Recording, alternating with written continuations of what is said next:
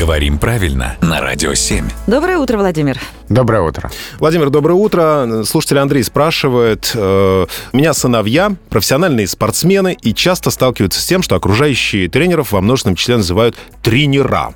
А, хотя мне всегда казалось, что правильно будет тренеры. Рассудите, кто вот прав. Заранее спасибо. Это очень хороший вопрос. У меня про такие варианты директоры, директора, редакторы, редактора, тренеры, тренера, слесари, слесаря. Есть отдельная лекция на 45 минут. Если вы готовы, то мы начнем. Начинаем. А можно краткую выжимку? Нет, я не готова. Если очень-очень кратко, то вот окончание «а», «я», оно очень часто как раз в литературный язык заходит через разговорную речь и профессионализмы. Так что тренера — это профессиональное. Точно так же, как у компьютерщиков драйвера, сервера и прочее, а у сантехников крана, например. А как обычные простые люди могут говорить? Ну, нужно? конечно, тренеры. Но при этом потихонечку идет процесс, когда окончание «а», «я» захватывает все большее количество слов. Когда-то было учители, а стало учителя. Было директоры, а стало директора. Редакторы и редактора конкурируют. То есть движение в эту сторону.